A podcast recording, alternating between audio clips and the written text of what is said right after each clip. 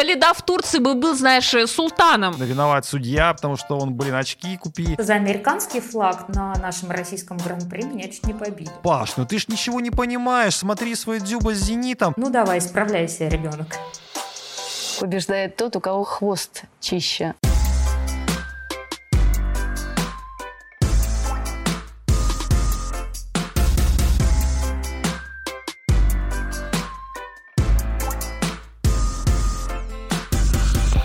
Ну что, друзья, вы наверняка по нам соскучились, так же, как и мы по вам. Поэтому фигурное катание вновь в нашем подкасте «Чистый хвост». Я его ведущий, шеф-редактор sports.ru Павел Копычев. Со мной Полина Крутихина. Привет.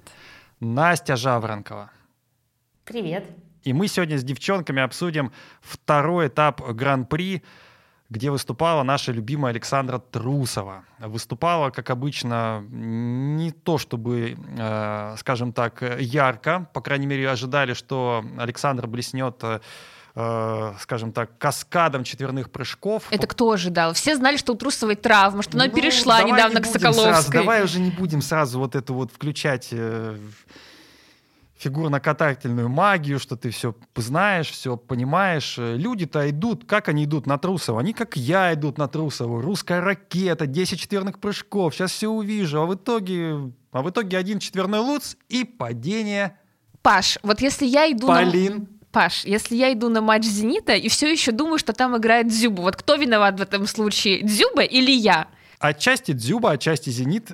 И отчасти ты. А я хочу вклиниться и сказать, что те, кто пришли посмотреть четверные Трусовой, они их увидели, потому что они были на раскатке. А ты, Паш, скорее всего, даже я вообще сомневаюсь, что ты даже прокат вообще видел. Ты смотрел хоть программу? Программу я смотрел, между прочим. Вот. А раскатку нет. А там был и четверной луц с тройным тулупом. И, надо сказать, все прекрасно сделано. И я не знаю, почему ты сейчас так это драматизируешь все буквально с первого подкаста. Я сразу нагоняю нашему подкасту градус. Да, Камила Валиева падает с одного четверного, ты такой ужас не нагоняешь. Тебя волнуют там другие вопросы. Как только дело касается Саши, ты сразу становишься предвзят, я не знаю, почти на том же уровне, что и с Калидой. Прекрасно. Видите, мы сразу стартовали с каких-то вопросов, с каких-то фехтований. Это отлично. Сегодня обсудим не только Александру Трусову и ее неудавшийся каскад. Я пришел посмотреть на Дзюбу. На Дзюбу и Трусову. И не увидел там ни Дзюбы, ни Трусова, ни прыжков. Короче, сегодня будет Гран-при Канады, где не выступали, в общем-то, кто там выступал? Шома Уно и, наверное, Юен, кого я и знаю. Кихира. Кихира вернулась, да, не записано. Но вернулась 5-е место, по-моему, поэтому... там интерес-то не в местах был как раз. Обязательно поговорим, потому что Кихира не выступала почти 1,5 года. Все это мы обсудим чуть попозже. Строго говоря, выступала на Japan Open, но... Это деталь. Давайте детали уже. Всезнайка Полина расскажет чуть дальше. Плюс, естественно, мы поговорим о том, что Аделия Петросян и Софья Самоделкина, они тоже выступали и выступили в разную силу, но, по крайней мере, есть что обсудить. И не будем забывать, что Александра Трусова, она выступала, в общем-то, первый раз после повторного ухода от Этери Тутберидзе. Сейчас Трусова выступает у Светланы Соколовской. Это обсудим. И главная тема, на самом деле, с которой бы я хотел начать, потому что она ведь безумно интересная. Мы все привыкли, что фигурное катание — это сейчас вид спорта номер 2 после футбола, а в какие-то моменты, как Олимпиада, фигурное катание, по крайней мере, у нас на sports.ru номер 1. И фигурное катание опережает футбол. Фигурное катание, как я сейчас вспоминаю, любые контрольные прокаты, любые гран-при, пускай это были международные соревнования, но тем не менее они приводили к тому, что фигурное катание — это повод спросить лишний билетик. Это такое возвращение, приятное возвращение в Советский Союз, когда действительно на спорт ходили, когда трибуны футбольные заполнялись по 40 тысяч. Так и здесь Мегаспорт, даже на контрольных прокатах, это всегда был фактически аншлаг. И сейчас нам показывают трибуны, и трибуны, просто-таки предательски пустые. Коллега Дмитрий Кузнецов из «Спортэкспресса» насчитал там 1500 человек. Ты написала большой текст с объяснениями, почему это так, и сейчас, наверное, ты лучше меня это расскажешь в подробностях. Правда, забавная была ситуация, что на «Спортэкспрессе» буквально через день вышел текст, где объяснялось, что виноваты, в общем-то, не только федерация, которая там, или там организаторы, которые цены на билеты в космос увели, или, может быть, какую-то рекламу не совсем правильную сделали, или, может быть, то, что участников не разглашают, да, до самого последнего момента, да и, в принципе, топов можно пересчитать там по пальцам, да, но виноваты, оказывается, там губернаторы не так лед подготовили, там хоккей приходится с хоккеем делить площадки и так далее. Ну, в общем, какие-то совершенно вторичные, мне кажется, второстепенные проблемы, потому что, ну, первостепенные проблемы, они лежат на поверхности. Вот, Полин, расскажи, что ты считаешь, почему главное, почему сейчас фигурное катание, когда, казалось бы, ну, вот оно, наше, каждую неделю, а люди не ходят. Причем, перед тем, как ответить на твой вопрос, скажу еще одну вещь. Вот эта линия о том, что виноваты губернаторы, те, кто проводит соревнования, она как раз проходит не регионы, по сути. Не только, да, как-то в СМИ, но и у той же Худайбердиевой. У нее была реплика о недостатке рекламы со стороны правительства Сочи. Хотя, казалось бы, какое дело вообще властям Сочи до рекламы Гран-при? Рекламу всегда дает организатор. Неважно, это концерт Петросяна или это этап Гран-при, рекламой занимается тот, кто это все придумывает, привозит. В данном случае организатором значится Федерация фигурного катания России. Она и должна была позаботиться о том, чтобы везде висели билборды с Трусовой, с Кондратюком, с Трусовой и Кондратюком, неважно. Я не знаю, я не была в Сочи, висели там эти какие-то плакаты или нет, но, судя по всему, не особо. Теперь давай к твоему основному вопросу. Тут есть несколько моментов. Первый, он такой характерный даже не только для России, я, наверное, с него начну. Я сравнила вместимость арен, на которых проводились этапы Гран-при в 2019 году. Это вот последний сезон 2019-2020, когда серия Гран-при проводилась в нормальных условиях, без пандемии, без всех этих ковидных ограничений. Она, в принципе, проводилась. Российская сборная еще была, Ханю еще не ушел, все было прекрасно. И я сравнила ее с вместимостью арен на нынешних этапах Гран-при. Где-то изменений нет. То есть, допустим, японский этап, он проводится вообще на том же самом катке, там очень хорошая вместимость 10 тысяч человек, никаких проблем, я думаю, что они действительно плюс-минус это все соберут. Где-то незначительно снизилась вместимость трибун, то есть там в Канаде, во Франции буквально на сотню мест отличается. В США арена стала в 3 раза меньше. Там как раз проходил этап неделю назад, где Малинин сделал свой четверной аксель, и это увидели максимум 2500 человек, если были раскуплены все билеты. Ну и понятно, что самое большое такое снижение наблюдается по отношению к Китаю и России, которые проводили свои этапы на трибунах с вместимостью 10 тысяч с лишним человек, а теперь это все перенеслось в Финляндию и Великобританию соответственно. И если в Финляндии там еще какая-то более-менее нормальная арена, то в Великобритании каток на 1500 человек. То есть вот ровно столько же, сколько Дмитрий Кузнецов насчитал на женской короткой в Сочи. Подожди, но тут еще важный момент, который ты писала в тексте, и с которым я категорически согласен. Это то, что вот сейчас, когда добраться до Сочи, это очень сложно, ну, потому что, во-первых, небезопасно, начнем с этого, что многие просто реально боятся сейчас летать там в Сочи лишний раз, и плюс, ну, не самое... Это долго, потому что даже от Москвы ты летишь теперь в 2 раза дольше. Да, не самое, как бы, ну, удобная логистика, назовем это так, да, ну и плюс и не сезон, откровенно, скажем так, конец октября, Сочи, это не сезон. И возникает вопрос, а может быть стоило вот действительно провести, ну, этапы где-то в другом месте, то есть не обязательно тащить в Сочи. И неужели у нас больше нет катков, городов, где вот, ну, не знаю, возьми тот же Омск. Мне кажется, что в Омске давно не было фигурного катания. Почему бы там не провести этот этап? Или там, не знаю, Новосибирский там, или еще где-то. То есть мне кажется, что здесь именно забота должна быть о каких-то, ну, расширении географии в том числе. Тебе так не кажется? Ну, подожди, вот как раз мой первый тезис был о том, что, в принципе, популярность фигурного катания... Кстати, в Омске не было хоккея в эти выходные. Я специально проверил. Подожди, популярность фигурного катания, она упала не только в России, она упала в мире в принципе. Сейчас уже невозможно собрать те масштабы зрителей, которые собирались раньше. А вот теперь возвращаемся к проблемам России. Да, то, что провели этап в Сочи, это странно, но там уже нашли объяснение, что якобы не все регионы вообще были заинтересованы в проведении соревнований, потому что у них есть вот хоккейная как раз матче, а ты же не только в выходные эту арену занимаешь, ты ее занимаешь чуть раньше, потому что тебе нужно лед подготовить, тебе нужно юниоров еще провести, поэтому здесь не надо сводить все только к тем 2 дням, когда проходит короткая произвольная программа. И плюс еще есть такой момент, что, например, говорят, Петербургу предлагали этап, но он отказался, хотя это довольно странно, потому что, получается, Петербург, он вообще выключен из этого календаря соревнований, а там и есть юбилейный, там есть и заинтересованность, там есть хорошие школы, которые, опять же, могут привести даже детей, чтобы заполнить эти трибуны. И Сочи, видимо, выбран был просто потому, что они были готовы дать свой зал. Но это даже не такой, не самый главный момент, потому что в Сочи был международный гран-при год назад, и там пусть был не полный айсберг, его, в принципе, тяжело собрать целиком, потому что он большой, он как мегаспорт, но, тем не менее, людей было прилично. Здесь есть много других факторов, и ты как раз о них упоминал. То, что мы даем состав участников буквально за пару дней до начала соревнований, распространение каких-то слухов об этих составах со стороны журналистов. Это нарушение кода. Да, называем нарушением кодекса этики, хотя он не распространяется на журналистов.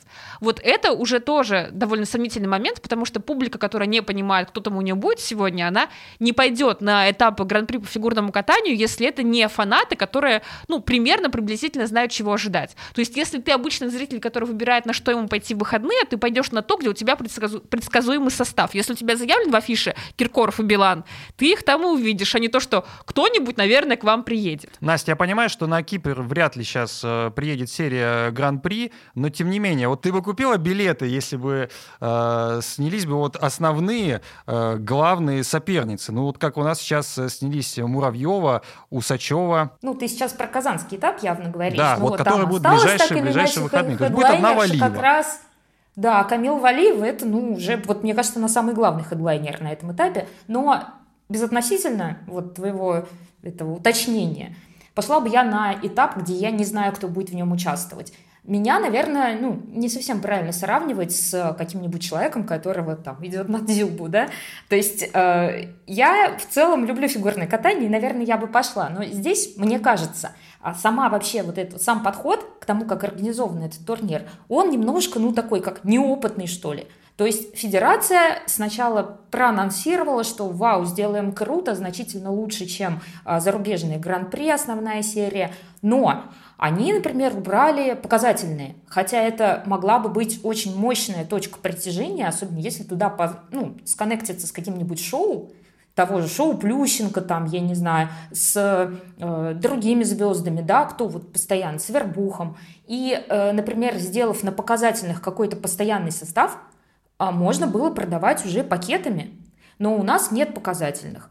Потом есть целая куча арен, которые, мне кажется, им, возможно, и не предлагали ничего, то есть условный Саранск, там был чемпионат России, у них есть новая арена, ну то есть можно было как-то попытаться сконнектиться и пообсуждать то, как можно было бы сделать получше это мероприятие.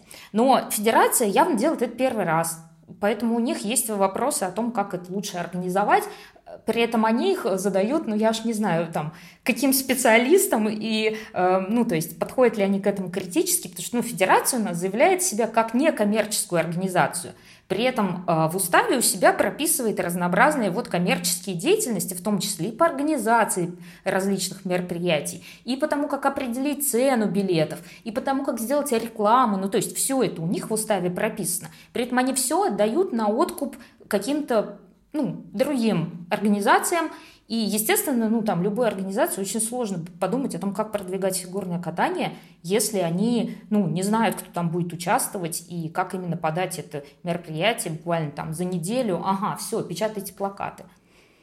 Вот. Поэтому здесь, мне кажется, просто такая неопытность какая-то сказывается. Ну вот смотрите, надо же что-то делать. Вот 1500 зрителей, ну это просто слабо. Это, ну, мне кажется, это позор для всей нашей организации, для нашей гран-при. И это показывает, что если так будет продолжаться дальше, то интерес к нашим соревнованиям, он будет просто на нуле. Что делать, Полин? Не буду даже говорить, что делать. Я сначала еще один момент отмечу. Мы весь прошлый подкаст распинались о том, как дорого было ходить на московский этап, что пришлось снижать цены в 2 раза. Вот. И теперь я захожу, значит, на сайт продаж билетов уже на 2-й московский этап и вижу, что мало того, что он проводится чуть ли не в гараже, на запасной ЦСКА-арене, они уже не на основной, и даже не в Мегаспорте, понятно, а просто на небольшой арене, там, по-моему, тоже 3000 человек вместимость. Центрального сектора в продаже в принципе нет, только боковые, хотя боковые это, ну, на любителя. Там прикольно посмотреть, может быть, несколько прокатов, но сидеть целый день не все любят сбоку, потому что прыжки хорошо смотреть, если они в этом углу, а если не в дальнем, плохо. И рисунок программы тоже виден слабенько. И эти боковые трибуны, они стоят дороже, чем стоили центральные на первом этапе. То есть федерация вообще не сделала никаких выводов и просто выкатила билеты по каким-то уже астрономическим суммам. И вот я здесь вклинюсь сразу и скажу, что, скорее всего, это сделала не федерация, это сделала непосредственно площадка. Потому что федерация может определять цену и может быть основным организатором, но, скорее всего, она сказала площадкам: пожалуйста, определяйте цену, определяйте, когда вы выложите билеты и так далее, и так далее.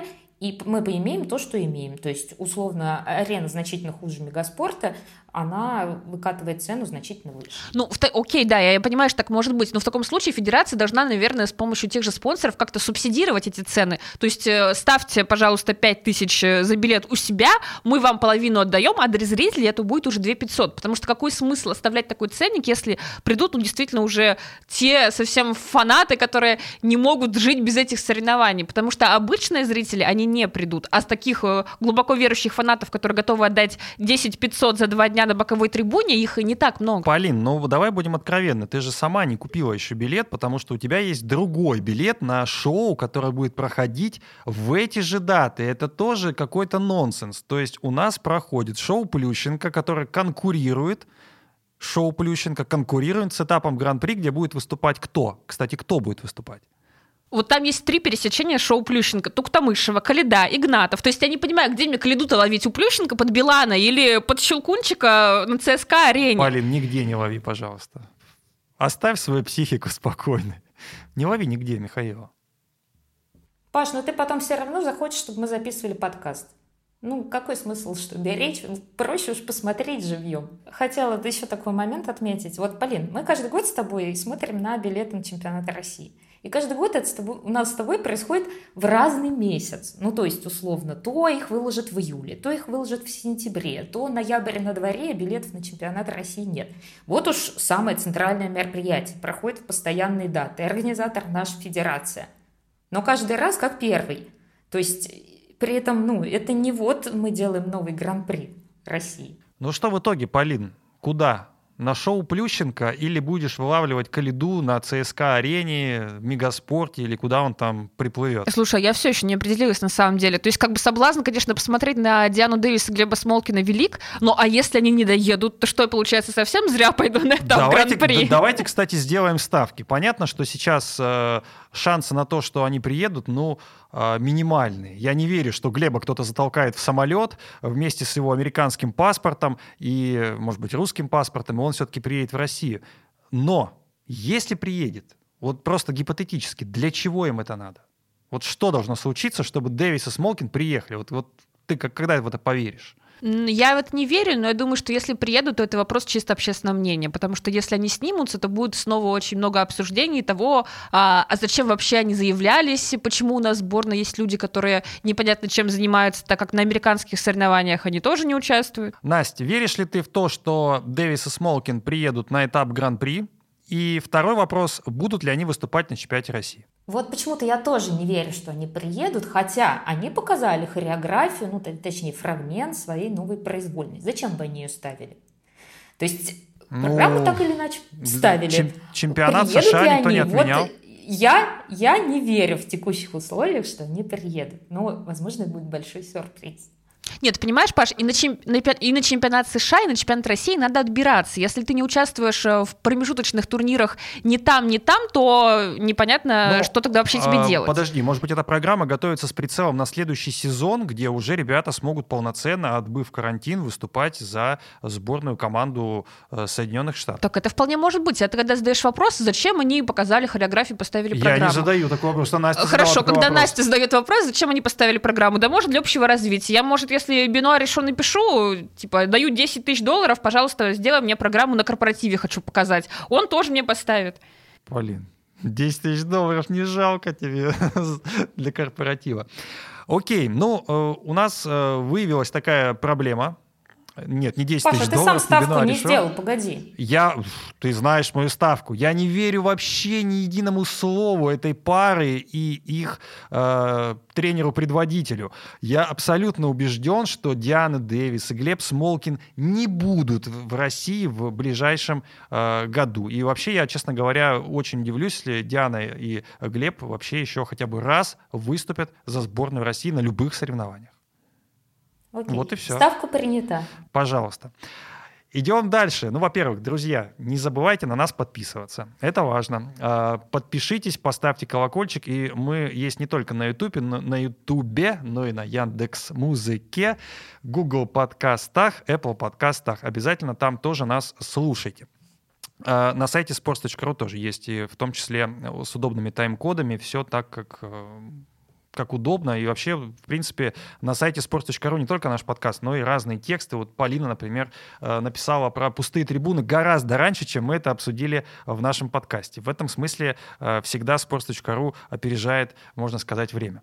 Вот. Что касается нашего соревнования, это главного, потому что у нас в эти выходные было два соревнования. Гран-при того самого Сочи, куда зрители не доехали, и Гран-при Канады, куда не доехали, в общем-то, сильнейшие спортсмены. Мы понимаем прекрасно, что без российских спортсменов, да и без китайцев, фигурное катание в каком-то смысле обеднело. И как бы куда, конечно, Шоме Уно до Марка Кондратюка и Андрея Анисимова.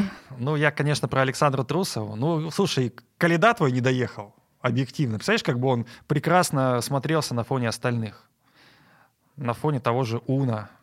Все-таки призер чемпионата мира Михаил Коляда 2018 года. Давайте про Трусову поговорим. Это был ее первый старт после перехода к Соколовской. И третье место. И даже короткую программу Александра проиграла Аделии Петросян. А уже, соответственно, по итогам произвольной Трусова была третьей, пропустив вперед и Софью Самоделкину. Ты вот ожидала такого результата? Ведь Трусова была, серебряный призер Олимпийских игр. Человек, который, в общем-то, почти дотянулся до олимпийского золота. Но Трусова внешне сильно изменилась. Внешне. Вот у меня ощущение, что ее, не то, что прям там накрыл пубертат, но такое ощущение, что она в какое-то время не тренировалась, возможно. То есть где-то каким-то образом после Олимпиады было послабление. Сейчас она пытается вернуть эту форму, пытается вернуть прыжки. Возможно, были какие-то травмы или еще что-то, но пока вот она еще в свою физическую форму еще не пришла, скажем так. Но для меня такой прокат был куда более ожидаемым, чем если бы она выдала что-то в духе Челябинска в прошлом году, когда Круэлла была откатана идеально с 5 четверными. Если у человека была травма, если он сменил тренера, если он, как ты правильно сказал, отдыхал явно в межсезонье после Пекина, чего ждать того, что будет так же, как раньше? Поэтому то, что она заявила четверной лутс в начале произвольно, это даже меня как-то больше, может быть, напрягло, так как когда человек вроде бы был серьезно травмирован, смысл пытаться делать квады и усугублять еще свое положение.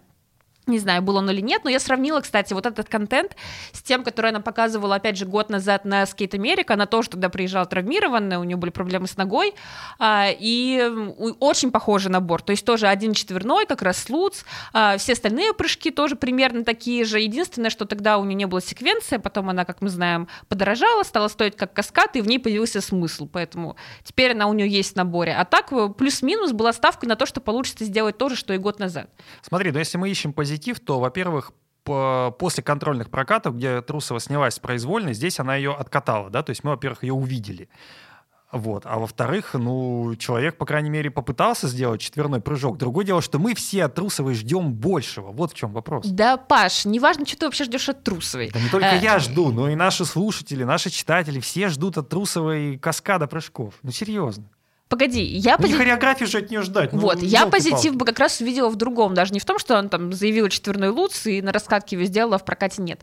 Я его увидела, например, в короткой программе. Мне она очень понравилась, это действительно что-то новое для Трусовой. Программа хорошая. Я бы даже сказала, что это новое, в принципе, по сравнению с тем, что показывали другие девочки на этом этапе. Действительно, очень классная постановка, она незаезженная музыка. Если вы в ТикТоке не сидите, там она под каждым вторым видео, но... Полина-то сидит в ТикТоке. Да, но в фигурном катании я ее не помню, то есть это уже плюс. Хореография необычная. Саша, может быть, не везде за ней успевала, особенно после проблем с каскадом, у нее как-то съехало все, что было уже дальше в постановке, и плюс там скорость очень высокая для Саши пока. Но я думаю, что если у Саши ее проблемы со здоровьем закончатся, то программа будет к середине сезона уже на другом уровне. Но произвольная, например, давай сразу скажу, здесь я позитива никакого не вижу, и дело, опять же, не в контенте, вообще бог с ним. Пусть бы она даже откаталась с набором Рики Кихиры, которая Луци Флип в принципе выбросила, потому что она не может их делать из-за ноги, но сама программа, я ее не поняла. То есть с точки зрения самой постановки, если у тебя там девушка, вот, которая кавер записала, надрывается,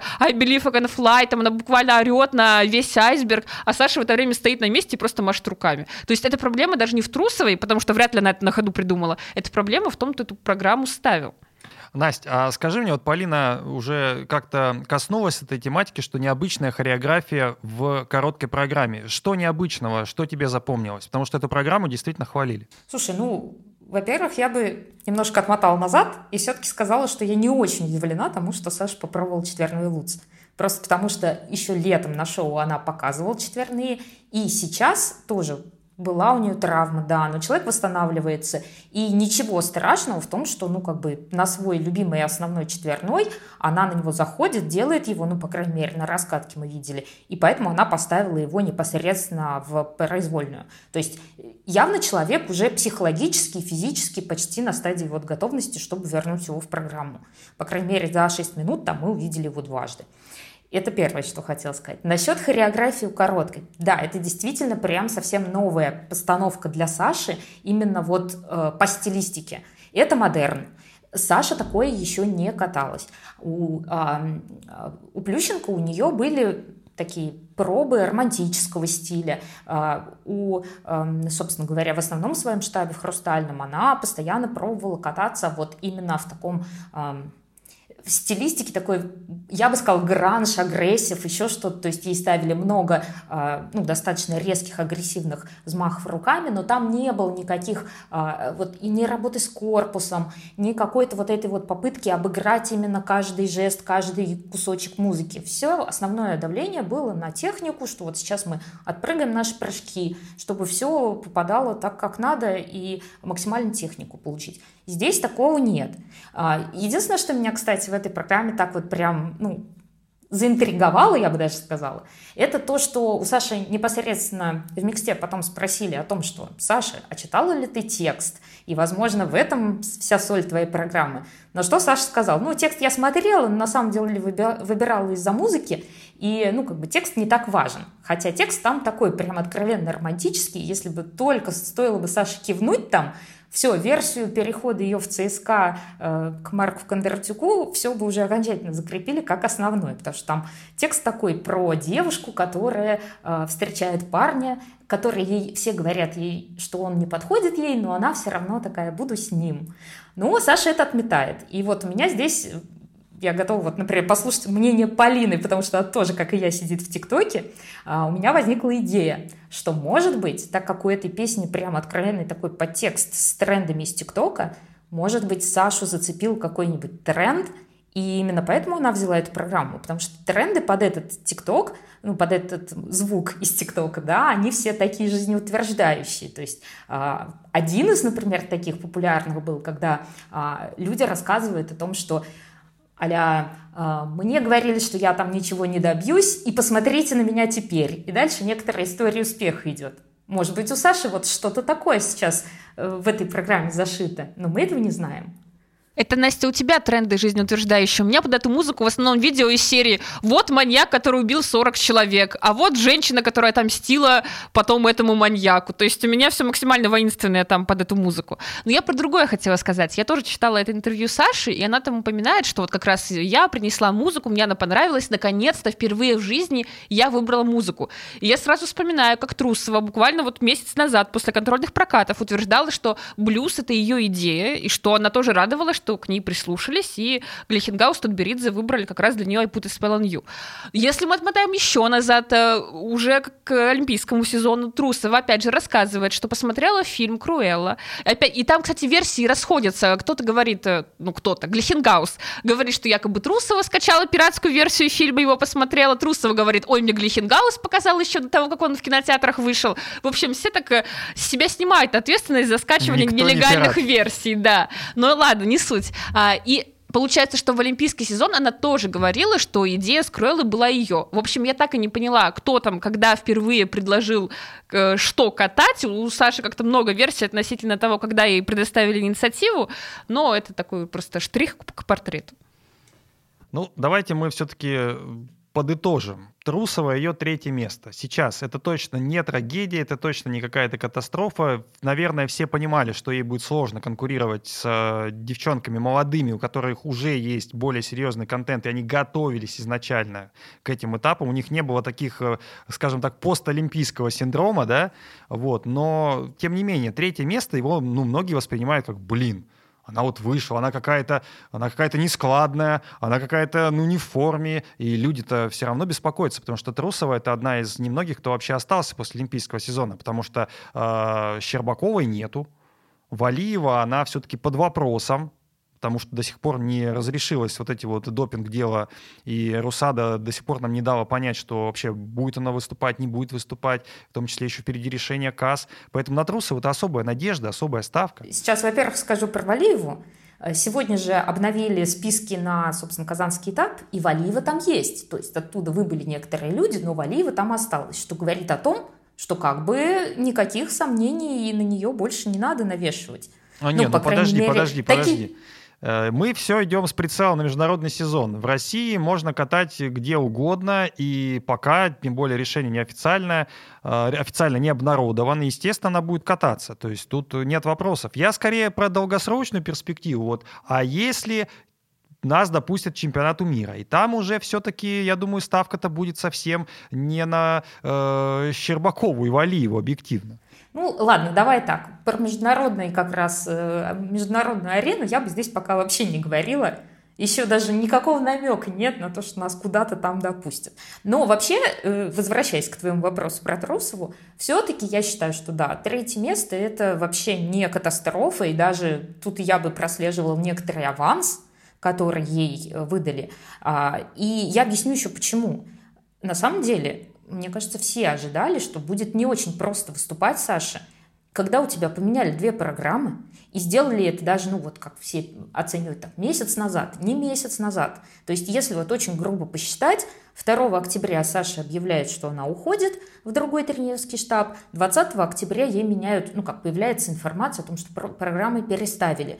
И между 2 октября и, собственно, датой выступления, когда она должна уже находиться в Сочи, не так, чтобы много времени. Там как раз получается примерно 3 недели. За это время нужно вкатать 2 новые программы. И если короткая программа смотрится уже целостной, несмотря на технические ошибки у нее, с каскадом и с вращением, по-моему, у нее неудачно все пошло. Но так или иначе, мы видели подобную картину в прошлом году, когда к стороной тоже сменили 2 программы.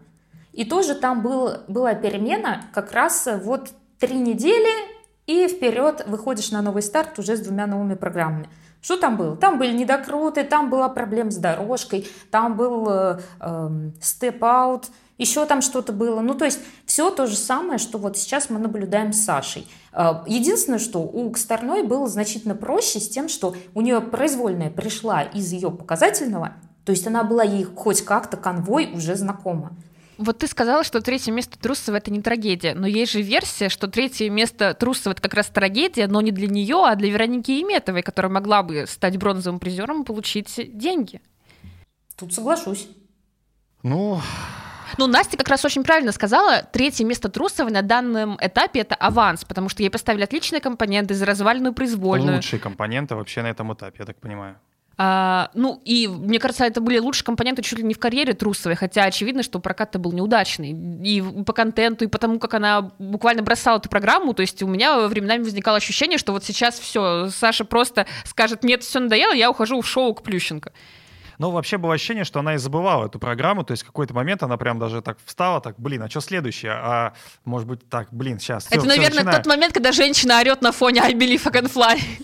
Ну, в общем, было ощущение действительно, что для нее эта программа еще, ну, не выучила. Знаешь, как бывает, вот идешь на экзамен и что-то вот не выучила, и в спешке повторяешь, и вот уже сам экзамен, и ты, блин, вопрос номер 15, точно, это вот этот. Вот здесь та же самая история. Ну, это взгляд со стороны. Давайте, ладно, мы про Трусову поговорили, все с ней понятно, будем ждать, что она выучит свою программу, приведет себя в порядок, и физическую форму, и психологическую. И поговорим про Аделию Петросян, которая выиграла здесь. И выиграла совершенно по делу. Это новая прима, наверное, скажем так, группы Тутберидзе. При том, что в произвольной программе она тоже. Первые, там, по-моему, два прыжочка у нее были с вопросами. Ну, с вопросами, но у нее не было особой конкуренции. В плане, она была формально, Самоделкина в произвольном мне, например, понравилась больше, хотя у нее контент проще оказался, так как у нее был один четверной сальхов. Но у Сони была супер проблема на короткая, и я думаю, что можно сразу про это сказать. Она заявила там контент, который, в принципе, является, наверное, самым сложным для женщин. Тройной аксель, тройной флип и Лутц Ридбергер во второй половине. То есть, что может быть дороже, даже не могу представить. И в итоге она с ним не справилась, у нее и на акселе возникла проблема, и на каскаде тоже. Но я бы не стала ее здесь за это ругать, так же, как и не стала бы ругать Гуменника, который тоже в короткой программе пошел на такую амбициозную заявку, четверной Луц, четверной Ридбергер, в итоге все развалил. Как раз этапы Кубка России, Гран-при, как теперь это называется, они для этого и созданы, чтобы ты мог какой-то необычный контент для себя попробовать. Если бы это было на международном старте, когда у тебя есть ответственность за страну, за квоты, если мы говорим про чемпионат мира, за попадание в финал, тогда да, нет смысла рисковать, если ты этот набор еще не накатал. А здесь как раз прикольно попробовать то, за что бы ты переживал на каких-то других турнирах. Забавно, что ровно год назад мы обсуждали квоты. Я помню, что как раз, по-моему, Кондратюк же, да, ездил. И... На Небельхорн, да, Кондратюк. Да, на Небельхорн, и добывал ту самую третью квоту, и мы все рассуждали, а кто же поедет на Олимпиаду третьим? Ну, понятно же, что поедет Коляда, поедет Семененко, а в итоге вообще все получилось иначе, Кондратюк туда поехал номер один. А сейчас мы даже не можем никакие квоты обсудить, просто потому что... У нас их нет. У нас их нету, и соревнований международных тоже нету. Настя, кто тебе понравился больше? У нас нет. Петросян или Самоделкина? Программы мне больше нравятся Самоделкиной. Но вот в этот раз Петросян смотрелась убедительнее просто по своему контенту. И потому что в ней полно сюрпризов. То у нее, она тройной аксель вытаскивает из рукава, то она вытаскивает дополнительный четверной, да еще цепляет к нему каскадом, что там она двойной аксель она прицепила. Ну, то есть ты просто не ожидаешь от этого ребенка такой прыти, а внезапно вот вам и вот вам. Получите, распишитесь. Но меня смущают ее программы. Мне кажется, она способна значительно на большее именно вот с точки зрения образа. То есть вот я до сих пор не понимаю, например, в произвольной, как ей смогли умудриться склеить вот эту Locked Room, Вини и еще вот этот у Рихтера из цикла Хронос механизмы. Вот склеили вот так вот три очень своеобразных фрагмента. И ну давай, исправляйся, ребенок. Ну, то есть я все понимаю, конечно. Можно производить различные эксперименты с постановками программ, но здесь такую задачу задаешь человеку, что подай людям образ, но дальше знак вопроса. И придумай сам какой. Вот, то есть, вот я вот это так воспринимаю. Мне кажется, что Аделию можно было развивать именно. Вот она пластически, очень хорошая девочка. И учитывая, что у нее так нарастает техника, ну, то есть у меня большой знак вопроса именно к презентации. У Сони Самоделкиной в этом отношении значительно как-то гармоничней выстроены программы, и ты их понимаешь просто. Смотришь, и ты сразу переходишь к самой сути. У нас не только девчонки катались на Гран-при в Сочи, были и парни, не было главного парня для Полины, но тем не менее. Были пары, в частности, Бойкова-Козловский, и были танцы Худайбердиева-Базин. И здесь конкуренции тоже, на самом деле, не так-то и много, объективно говоря. Но, тем не менее, Полина сказала мне перед эфиром, что надо обязательно поговорить, потому что мне прям вот есть много-много сказать, даже в том числе и про пары. И мне даже теперь самому интересно, что же ты такого там увидела, чем тебе хочется поделиться? Ну, ты хочешь про танцы сначала или про пару? Про пару мне есть много что сказать, а про танцы у меня одна реплика. Ну, давай уж, если у тебя одна реплика, то начни с танцев. Одна реплика сводится к тому, что вот ты упомянул отсутствие конкуренции. Ее и не будет, если ставить отрыв в 20 баллов паре, которая навернулась в ритм танца, навернулась в произвольном танце, и при этом все равно получает баллы, как будто бы она откаталась на уровне Гиллис-Пуарье в Канаде. Все, реплика окончена. Ну, то есть, если бы они получили на 10 или на 20 баллов меньше, тебя бы это обрадовало. А то, что Калида у тебя получил 95 баллов за контент без единого четверного... А я про это сказала в прошлом подкасте, я за справедливость. Хотя я бы, знаешь, тоже не сравнивала Базина и Калиду. Ну, по мне, так Худайбердиева, Базин куда перспективнее, чем... А у тебя какой критерий? Фотографии в Инстаграме? Тогда да, мне фотографии Лизы тоже нравятся больше, чем у Калиды. Ну, мне кажется, что просто молодые ребята, у которых, в принципе, они постепенно шли к тому, чтобы быть лидерами сборной. Базин уже не такой молодой ребенок, кстати, ребятенок. Но он не был никогда лидером, а сейчас у него есть такая... Тем более мы знаем, что Диана Дэвис и Глеб Смолкин — это вообще такой... инфан-терибль. Я вообще не представляю, что такое, где они, чем они занимаются, за какую сборную катаются и так далее. Мы поняли твой спич о том, что одни у нас в ледниковом периоде, другие у нас в Америке. Все классно, но дело в том, что лидерство сборной определяется не совсем по отсутствию, так сказать, других участников на поляне. То есть, если у нас в данный момент отсутствует лидер по каким-то ни было причинам, это совсем не повод ставить за... падение, ну да, дедакшн там поставили, но в остальном оценили программу, как будто она была чистая. Потом, когда ребята оступились и тоже явно подпортили элемент, то тоже все равно оценивают, как будто этого не было. При этом, если посмотреть еще и сами по себе программы, и невозможно не сравнивать, когда, собственно говоря, на нашем этапе так мало танцевальных пар, то волей-неволей будешь сравнивать с большим гран-при. И в том числе по оценкам. И получается, что Гиллис-Пуарье показывают суперклассный ритм-танец, супероригинальный, получают за него, да, действительно высокие баллы, потом выкатывают свой произвольный под эвиту с интересными заходами на различные поддержки и так далее, с кучей смен позиций. И при этом вот наш пар падает и получает такие же баллы.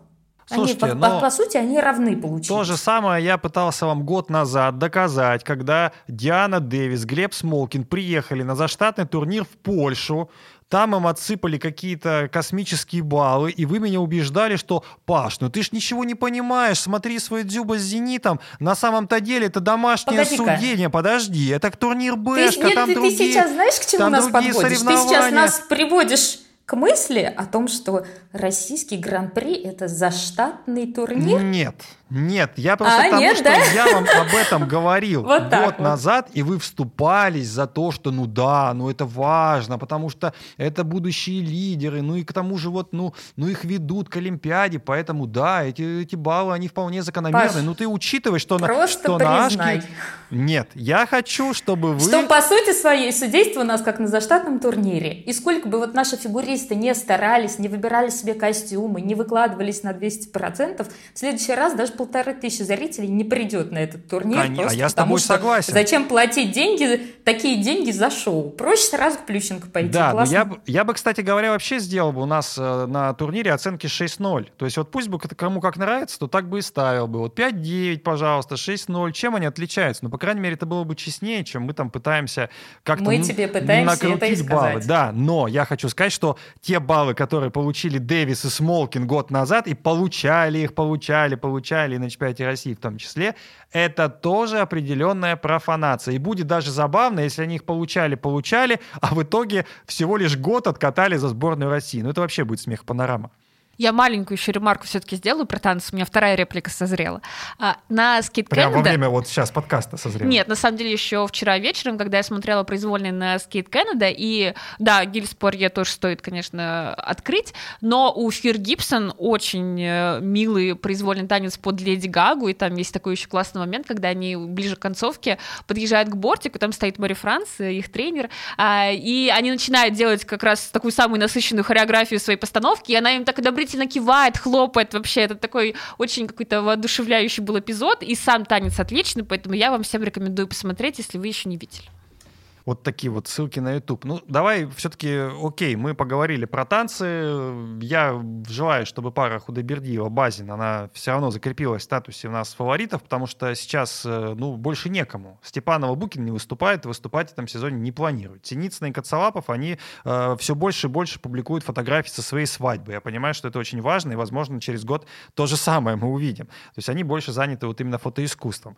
Что касается остальных, то, ну, больше некому просто, реально. У нас есть только одна пара, которая на что-то способна. И поэтому, с одной стороны, похвально, что судьи их как-то тянут, но, наверное, уже все-таки слишком... Так и не будет. Если юниоры сейчас, вчерашние, которые сейчас вышли во взрослые, поймут, что у них нет никаких шансов пробиться на какие-то высокие позиции, то они завершат карьеру, попытаются уйти за другие страны, кататься. Какой смысл им оставаться и получать эти гигантские отрывы, которые они не могут для себя объяснить?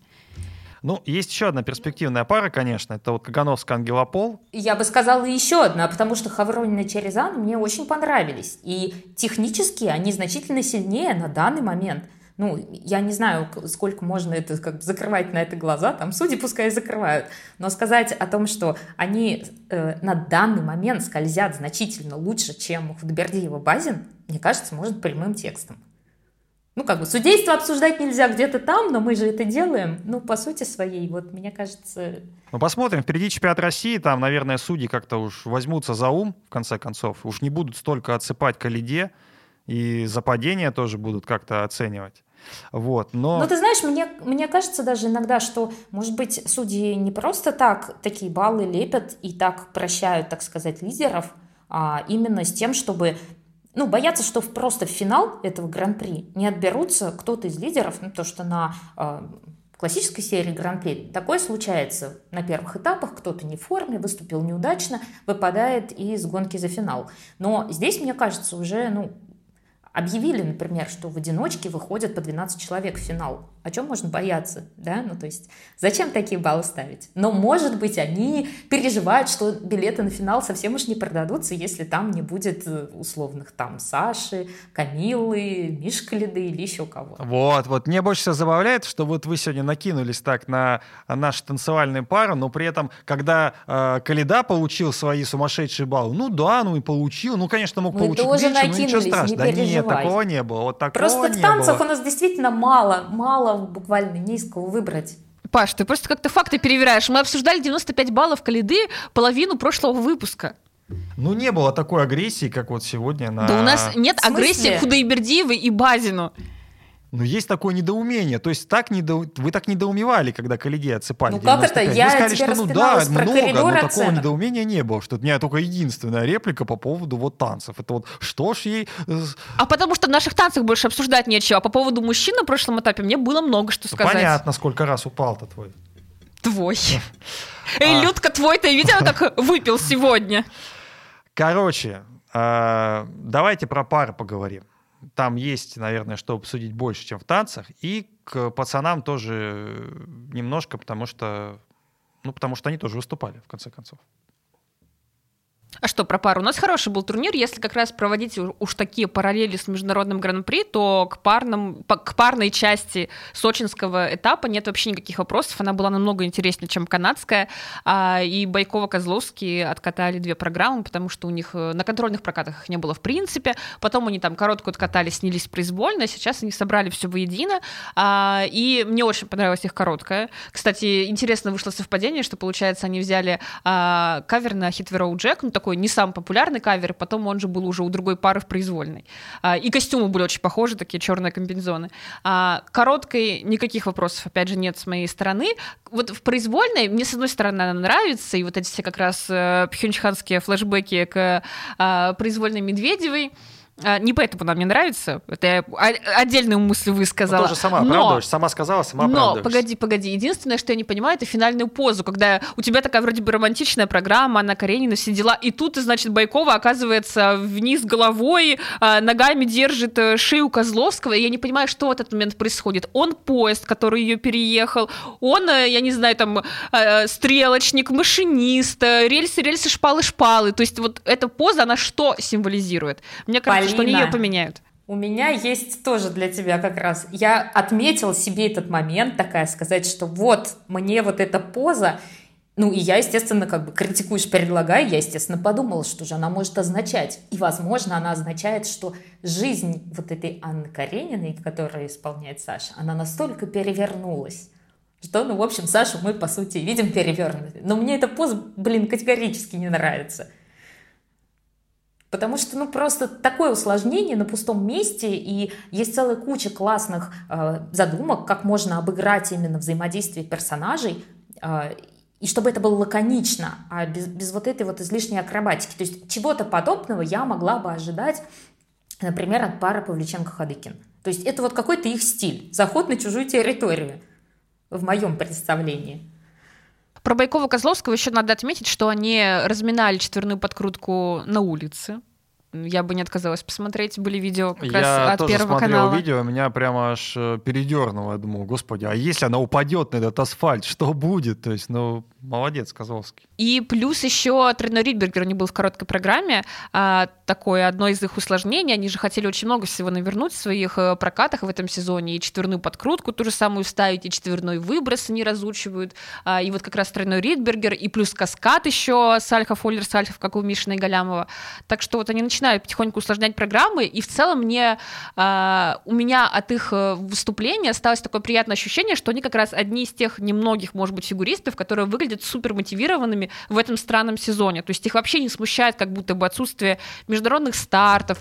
Они как-то абстрагировались от 4-го места на Олимпиаде. Они выглядят как действительно люди, которые через это перешагнули, и им интересно усложняться и пробовать что-то новое. Мне кажется, что это работа в долгую как раз, потому что они воспринимают этот сезон лишь просто одним из сезонов подготовки к следующей Олимпиаде, на которой они наверняка такую цель поставили и идут к этой цели. И сейчас это просто одна из возможностей, таких хороших, спокойных возможностей, где не нужно никуда отбираться, и именно усложнить программу, потому что без усложнения, как показала Олимпиада, им совершенно точно невозможно будет попасть в призы. Ну, при том, что мы можем сказать, что да, конкуренция, может, сейчас она и не повысится, но, тем не менее, надо понимать, что все-таки будет слишком... Они уже будут не такими молодыми, как были в Пекине, поэтому в любом случае им нужно усложняться сейчас, потому что в дальнейшем уже будет просто поздно. Ну, кстати говоря, четверную подкрутку Первый канал от них снял. То есть видео, где они выполняют четверную подкрутку, и она достаточно такая уверенная. Пацаны, по ним-то что скажем? Шома Уно выступал на Гран-при Канады. У меня вопрос к тебе. Вот мы обсудили сейчас парное катание, а есть вопрос. Так. Нужно ли говорить, что там судейство тоже было несколько более лояльным, чем обычно? Нет, давай или не мы будем. Уже будем это по умолчанию считать? Мне кажется, что если мы будем слишком много внимания уделять судейству, тем более здесь понятно все, по крайней мере, с победителем, уж точно Бойкова и Козловский были лучше. Ну, тут да. Вот, поэтому... Это факт. А то мы сейчас и так судьи приложили по танцам, и не только судьи, кстати говоря, но и победителей, которые, по мнению судей, выиграли. Вот, поэтому давайте уж будем по лайту, что называется. Да нет, кстати, пройдемся. Вот к спортсменам достаточно часто нет вопросов, потому что, ну, начало сезона. На первых этапах очень часто люди выступают грязно, ошибаются в каких-то мелочах. То есть здесь у меня, вот, ну, если ты отсылаешь нас к танцам, то в танцах у меня все вопросы именно к судейству. Ну, слушай, судьи такие всегда очень удобные козлы отпущения, что называется. Всегда очень легко покритиковать судей, потому что они ничего не понимают, мы понимаем лучше. Это в любом виде спорта. И в футболе, естественно, если судья не поставил пенальти, то именно виноват судья, потому что он, блин, очки купи. Вот. И здесь, естественно, вид спорта субъективный. И Полина уже машет рукой, вот это вот вираж делает. Ну, блин, так оно и есть, Полин, признай. И если бы не судьи, твой бы любимый Михаил Коляда вообще бы даже в пятерку не попал на предыдущем этапе, освободил бы место более талантливым, молодым. И мы не считаем, что судьи ничего не понимают. Они все понимают прекрасно, они сдают экзамены, они знают все эти правила, они лучше нас помнят все эти критерии для выставления оценок. Проблема как раз в том, что они понимают, как надо судить, чтобы, во-первых, к тебе не было вопросов, почему ты здесь нашим лидерам, дорогим, поставил такие баллы, почему у тебя у Трусовой 5 за компоненты. Ты что, хочешь, чтобы она, нафиг, завершила карьеру и перестала приводить зрителей на трибуны? Трусовой день рождения или что, прости меня, или у Этери Тутберидзе что-то случилось, нужно обязательно награждать или отсыпать столько-то баллов, или там у Соколовской, или еще как-то. Да, это оценка, это на то, что ты наработал, то и получил. Да потому что это замкнутый круг. Каждый судья понимает, что все в бригаде будут судить так же. И он не хочет быть тем самым человеком, который возглавит восстание и начнет внезапно оценивать всех строго по букве закона. Мы уже так с тобой машем руками, что скоро и друг друга будем пинать, и уже, не знаю, не до микрофонов дойдет. Давай, Настя, слово. Паш, смотри, к оценкам судей надо всегда относиться примерно так. Любой протокол – это обратная связь, над чем спортсмен должен поработать. Если его постоянно засыпают какими-то авансами, то получается, что какой вывод надо сделать? О, да я классный, я все умею. Мне не надо ничего улучшать. У меня хорошая техника, у меня все отлично с презентацией. Вот. Но это неправильный вывод, да? Конечно. То есть протокол должен работать как обратная связь, чтобы спортсмен посмотрел и подумал: о, мы опять получили 3-й уровень за ТОДОС. Наверное, все-таки надо додерживать это, оборот дополнительный. Уж, наверное, будет получше всяко, да? Вот поэтому мы и взрастили тут вот очень многих Михаил Колян. Вот если техническая панель, да, вот это ставит, то все хорошо. И Бойкова и Козловский знают, что у них 1 ТОДОС на 3-й уровень. А если этого не поставить... Я могу сейчас привести как раз вот, что произошло на международке за эти выходные, да? Это на канадском этапе очень странно отсуживали девушек, в их короткой программе в частности. И что я могу сказать? Там удивительным образом именно канадско-американско-китайский блок дружно прощал канадкам и американкам их ползучие, так сказать, вращения, то есть такое ощущение, как будто лед был наклонен в одну сторону, и поэтому все фигуристки вот североамериканского блока не могли вращаться с устойчивой центровкой. Их все время куда-то волокло, но при этом они получали 4-й уровень, отличные надбавки. Ну, еще там были моменты с тем, как им проморгали всякие недокруты на каскадах, еще какие-то вещи. И вытащили в итоге Дейлман и Мадлен Скизос на 1-е место в короткой программе. И ты просто смотришь на это и думаешь: ребята, что началось-то? Ну, это не помогло им выиграть в итоге, в итоговом протоколе. Но так или иначе, ну, такие вещи случаются в том числе и на международке. И, ну, неужели это поможет канадским девушкам лучше кататься? Нет. Ну что, давайте мы, раз ты в международный турнир у нас... А парни... Парни, блин. Не было Калиды, и, по идее, говорить не о ком. Ну, давайте про парни. У Кондратюка новая произвольная программа. Давайте. Мне понравилась новая произвольная Кондратюка. А что тебе еще понравилось? Его поцелуй с Трусовой или что? Этим контентом не увлекаюсь. А почему, кстати? Романтический контент. Ну, если мне нужен романтический контент, я вот схожу в Инстаграм Синицына и Коцелапова, посмотрю еще раз на их свадьбу. Нет, если серьезно, у Кондратюка были неплохие прокаты в короткой вообще. Он практически все сделал, только каскад 4-2 вместо 4-3. В произвольно было похуже, но сама постановка вот действительно удачная. У него на открытых прокатах она была намного менее внятная, потом ему поменяли, и я сейчас довольна. Настя, ты довольна Кондратюком? Да, программа хорошая. То есть мне сейчас нравится у него и короткая, и произвольная программа. Ну, то есть понятно, что произвольную надо вкатывать, нужно избавляться от разнообразных ошибок, которые он там накопил. То есть он прям стартанул хорошо. Вот четверной лутс прям, ну, на удивление хороший у Марка. Ну, особенно он славится тем, что может там как-то подпортить выезды, выехать как-нибудь. Но в этот раз у него вот 1-е 2 четверных прям отлично пошли.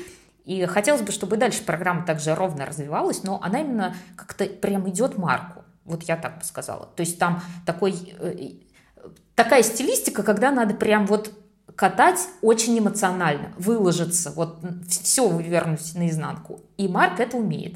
Поэтому ему такая программа очень подходит. Давайте мы все-таки вернемся к Гран-при Канады. Там выступал Шома Уно и Рика Кихира. И, наверное, про Кихиру стоит сказать особо, потому что мы ее так потеряли уже из виду, по крайней мере... Ты потерял. Ты же Japan Open не смотрел. Ну хорошо, все смотрели Japan Open. Давайте вот сейчас зайдем в редакционную комнату, спросим, кто смотрел Japan Open. Если хотя бы один человек скажет, что да, ну, если это не будешь ты. Паш, а кто-нибудь ответит, кто такая Рика Кихира? Кто такой Брайан Орсер? Тоже, кстати, вопрос, но мы сейчас, наверное, да, не репрезентативную, что ли, выборку проводим. Но на самом деле Кихира не было на Олимпиаде. И Кихира была одной из тех, кто еще соперничал с Алиной Загитовой, то есть тот самый 19-й год. 19 вот. Век, я уже думала, ты скажешь.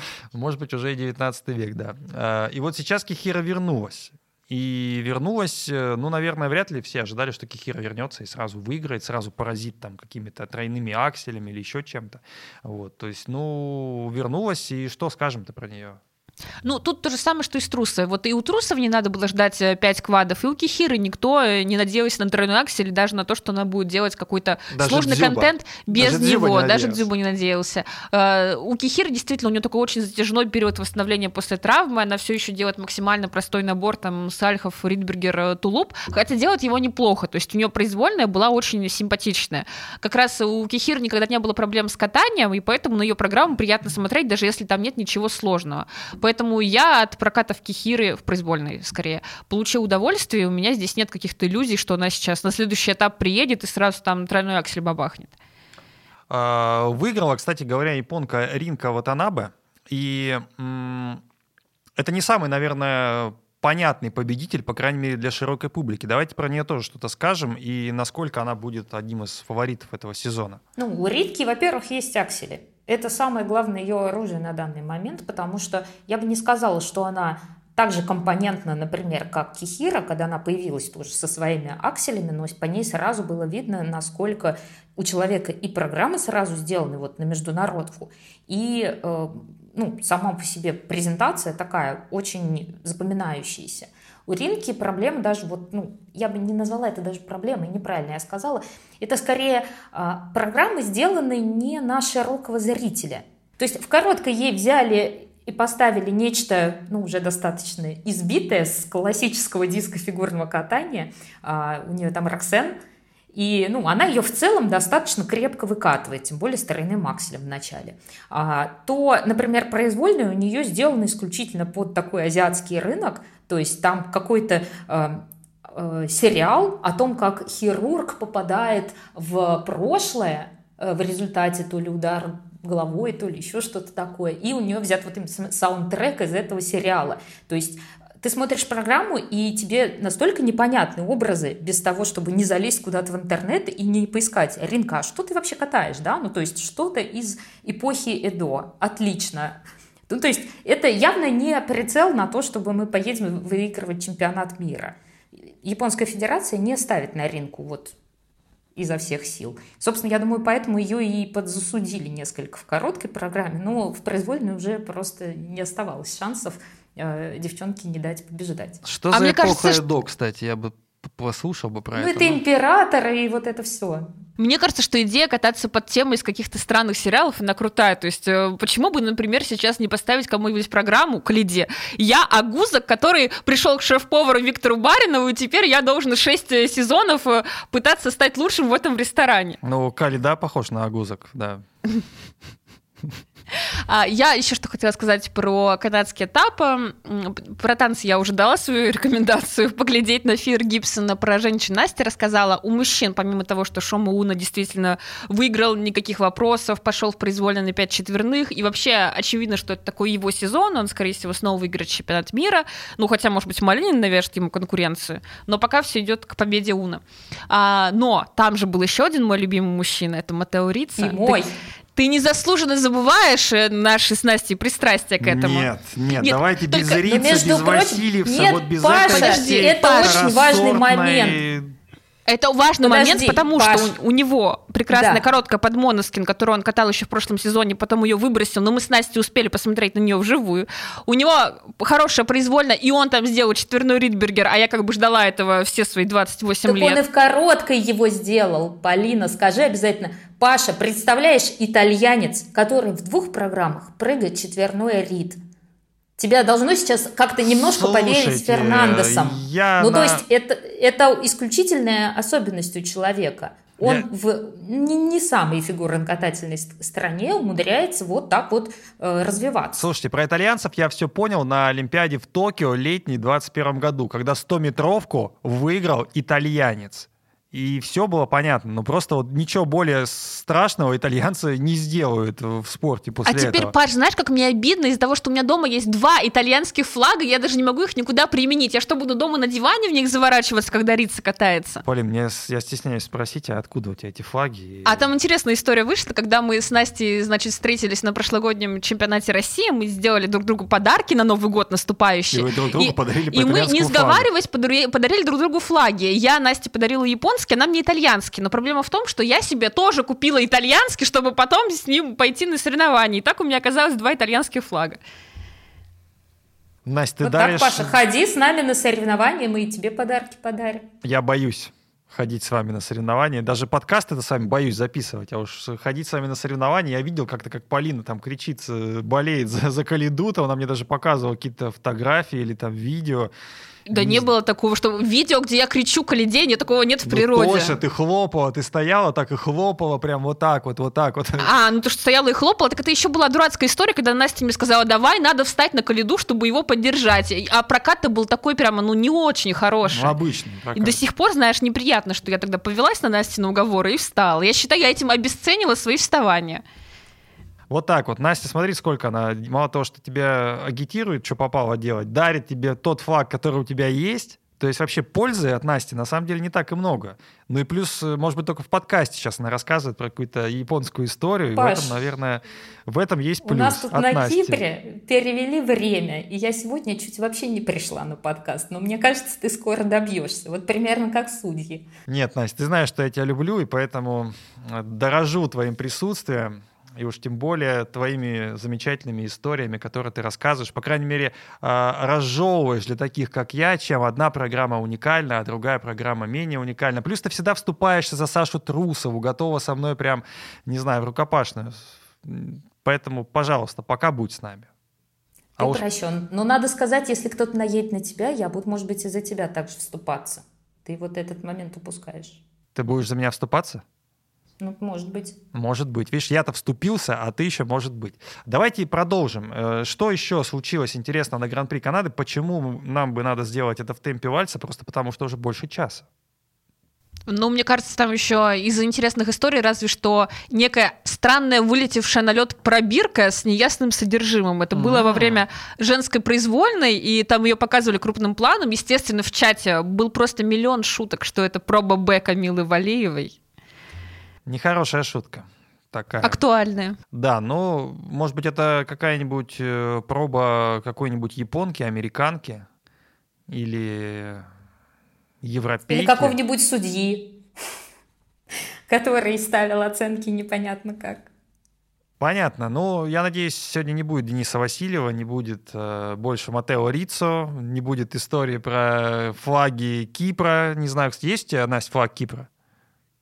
Нет, флага Кипра у меня нет. Но у меня есть канадский флаг, если тебе интересно. А зачем вы коллекционируете флаги? Мы их не коллекционируем, ну просто ты приходишь поддержать спортсмена. Вот Маттео откатался хорошо, и ты ему помахал флагом, поддержал его. Ты же можешь что-то нарисовать, какой-нибудь слова написать. Мне 5 лет, что ли, чтобы рисовать? Он, Маттео, женись на мне, так что ли ты это предлагаешь сделать? Но это было бы более клево, чем ты в 28, блин, припираешься с флагом. Это уже занято. Настя, ну а ты-то тоже зачем флаги носишь? Ну как, все так и происходит. Я помню, что... Нет, на самом деле, как-то за американский флаг на нашем российском гран-при меня чуть не побили. Я болела за братьев-сестер Шабутани, и меня фанаты Коцалаповых как-то это прям негодовали на меня. Вы знаете, а я, если хожу на российский гран-при, я болею, конечно, за наших фигуристов. Я флаг не ношу. Но флаг всегда в душе. А в у нас сердце. Российский флаг был на этапе в Сочи, мы не стесняемся этого. Все-таки патриотический настрой был. Конечно, у нас был даже плакат с Калидоми, Настя его подарила.